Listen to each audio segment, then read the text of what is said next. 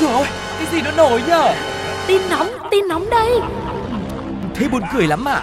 Còn hơn cả buồn cười ý. Chuyện là như thế này này. Ui sao bí hiểm thế? Thế rốt cuộc là vì sao? Như thế nào? Nghe đi rồi biết. Nóng bỏng tai Hello hello hello, xin chào tất cả quý vị và các bạn. Nóng bỏng tai đã quay trở lại rồi đây. Cái sự nóng, cái sự bỏng của nó tất nhiên là đến từ những câu chuyện của chúng tôi đã chuẩn bị để mang đến cho mọi người rồi. Sẽ là những cảm xúc như thế nào đây? Hãy cùng với Tuko và Sugar và đội ngũ cộng tác viên của chúng tôi sẽ bắt đầu với hai câu chuyện ngày hôm nay nhé. Trong một phần vô cùng quen thuộc đó chính là Nhất định phải ban. Ok. Nhất định phải ban Cuộc đời đâu trả cát xê nên em đâu cần phải diễn. Câu rap quen thuộc trong một bài hát đã ra mắt cách đây cả chục năm trước. Thế mà tới tận bây giờ vẫn thấy cứ đúng, hợp lý quá cơ, phù hợp với mọi hoàn cảnh. Chỉ ờ, trừ khi là bạn làm diễn viên. Chứ chính xác là cuộc sống này có bao giờ trả cát xê cho ai đâu. Thế nhưng với uh, Nguyễn Văn Cường, sinh năm 1996 ở Hà Nội thì lại khác. Đôi khi chẳng cần ai trả cát xê, Cường cứ diễn rồi tự tìm cách trả cát xê cho chính mình thôi. Cụ thể là từ năm 2018, Cường vốn là làm nghề giao hàng, đem những cái món hàng giao đến tận tay cho các khách yêu. Nhưng mà trong hành trình giao nhận thì Cường lại cảm thấy sao mà nhàm chán quá, cuộc sống phải có cái gì đó kích thích mới được. Vậy nên Cường đã giấu tiệt cái công việc shipper của mình với gia đình và tập trung diễn tròn vai là một chú công an. Cường cũng tự lên mạng đặt mua trang phục giống lực lượng chức năng để vai diễn của mình được tròn trịa hơn và thậm chí năm 2020 vai diễn này còn tròn tới mức mà khi Cường kết hôn, vợ và gia đình hai bên cũng như bạn bè cũng vẫn lầm tưởng Cường là một công an thật. Không chỉ lừa dối gia đình, Cường còn lợi dụng nghề nghiệp giả mà mình đã tô vẽ suốt 5 năm để lừa dối nhiều người khác bằng hình thức là bán xe cũ.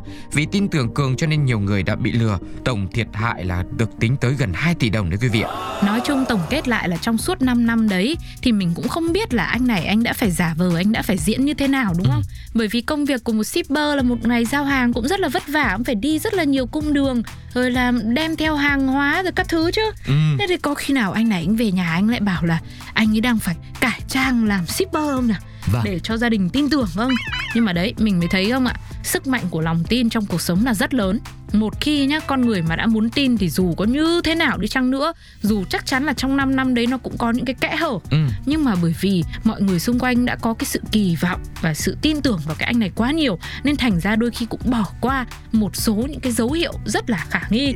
Chứ thực ra mình thì mình nghĩ với là gia đình rồi là vợ nữa là người sống rất là gần gũi trong nhà 5 năm trời thì chắc chắn là cũng phải có những cái lần mà cảm thấy có điều bất thường chứ đúng Người không ta ạ? đã tin là tin tuyệt đối mà lại Ừ. 100% mà lại Ừ. tôi thì tôi chỉ thấy là bây giờ đúng là lên trên mạng mua hàng nó dễ quá cơ và Ừ. đôi lúc là người ta không biết là cái gì nên mua cái gì không nên mua cho nên là đâm ra xảy ra những cái câu chuyện cái cớ sự như ngày hôm nay đây Vậy nên là mình lại phải nói thêm một cái bài học nữa về cái việc là mua sắm online. rồi thế thì đi ra nhiều vấn đề quá đúng không quý Vâng. vị? Nhưng mà thực sự là với câu chuyện này thì mình cảm thấy là ờ, sẽ là một cuộc sống rất là mệt mỏi và ngột ngạt. Nếu như lúc nào mình cũng phải diễn mình phải giả vờ mình là một người khác, với lúc nào mình cũng phải giấu giấu người ta thì làm sao mà yên ổn được đúng không ạ? Và trong cuộc sống thì cái kim trong bọc kiểu gì cũng lòi ra thôi. Ừ. Cho nên tốt nhất đừng có làm việc xấu nhá. vâng Đừng lên mạng mua bán linh tinh gì hết vâng lên mạng là bình luận những cái điều thật là hay giống như là những cái bình luận sau đây mà cộng đồng mạng đã để lại về câu chuyện này yo Ôi, mình cũng có kết bạn với ông này trên mạng luôn, may chưa kết nối lần nào. Thật thật giả giả, có khi nào anh này cũng tự tưởng tưởng mình là thật không trời. Ông này lấy bà chị cạnh nhà mình đây. Khổ thân bà chị mình, bị lừa mà không biết. nhất định phải ban Những cây cầu nối nhịp bờ vui thì dù là cây cầu to hay là nhỏ, dài hay là ngắn, hiện đại hay là thô sơ cũng đều có ý nghĩa riêng của nó trong đúng thời điểm. Cây cầu cũng chứng kiến biết bao nhiêu là cái phận đời, nâng đỡ biết bao nhiêu là bản chân và thay đổi tương lai của biết bao nhiêu vùng đất bên lở bên bồi thế quý vị ạ. vâng cây cầu gắn với những sự kiện lớn lao cũng có mà đời thường cũng có luôn buồn cũng có mà vui thì cũng ok Ừ. còn câu chuyện mà chúng tôi muốn kể ngày hôm nay thì chẳng biết là buồn hay là cũng không biết là vui bởi vì nó thì thực ra nó cũng ờ, buồn ờ, buồn cười buồn khóc. Ừ, số là mới đây ấy, trên mạng xã hội chia sẻ cái thông tin kèm hình ảnh của một nam thanh niên mải chụp ảnh rồi lại ngã từ cầu Long Biên xuống sông Hồng. Chuyện xảy ra tại phường Ngọc Lâm, quận Long Biên, Hà Nội. Dù chưa rõ thực hư cái sự việc này như thế nào, nhưng mà đa số đều mong nam thanh niên được cứu kịp thời. Ừ, sau đó đại diện đội cảnh sát phòng cháy chữa cháy và cứu nạn cứu hộ trên sông đã cho biết vào khoảng 13 giờ 35 thì cũng nhận được tin là có anh ờ, thanh niên kia nhảy xuống sông đấy. Ngay lập tức, cảnh sát đã có mặt ở chân cầu Long Biên để cứu hộ cứu nạn. Khi ấy, nạn nhân hốt hoảng bám chặt vào mố cầu Long Biên. Khoảng ít phút sau thì nam thanh niên này đã được cứu và bàn giao lại cho gia đình. Bên cạnh đó, câu chuyện nam thanh niên bị ngã khi đang ngắm cảnh và chụp ảnh trên cầu cũng bị phủ nhận. Ừ, sẽ là chẳng biết lý do cụ thể là gì và thực hư là do anh này là muốn chủ động nhảy xuống Ừ. hay là một cái sự cố trong cái lúc mà chụp ảnh rồi ngắm cảnh ờ, rất là nên thơ ở khu vực này mà xảy ra một cái tình huống anh không mong muốn như thế. Nhưng mà may mắn quá cuối cùng mọi chuyện thì cũng đã được giải quyết xong. Anh này cũng đã được cứu lên. Đấy một cái chuyện nó rất là hy hữu phải không ạ? Vâng thì thôi, lý do cụ thể đằng sau ra sao thì có lẽ mình cũng không nên bàn tới nữa.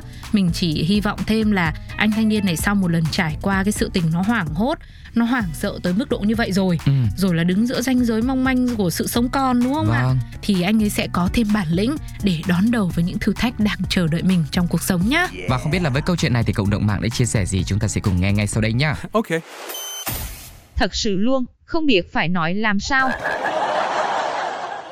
Cũng may là không sao hết. Tết nhất tới nơi, thôi cứ vui vẻ tích cực, cố gắng lên nha.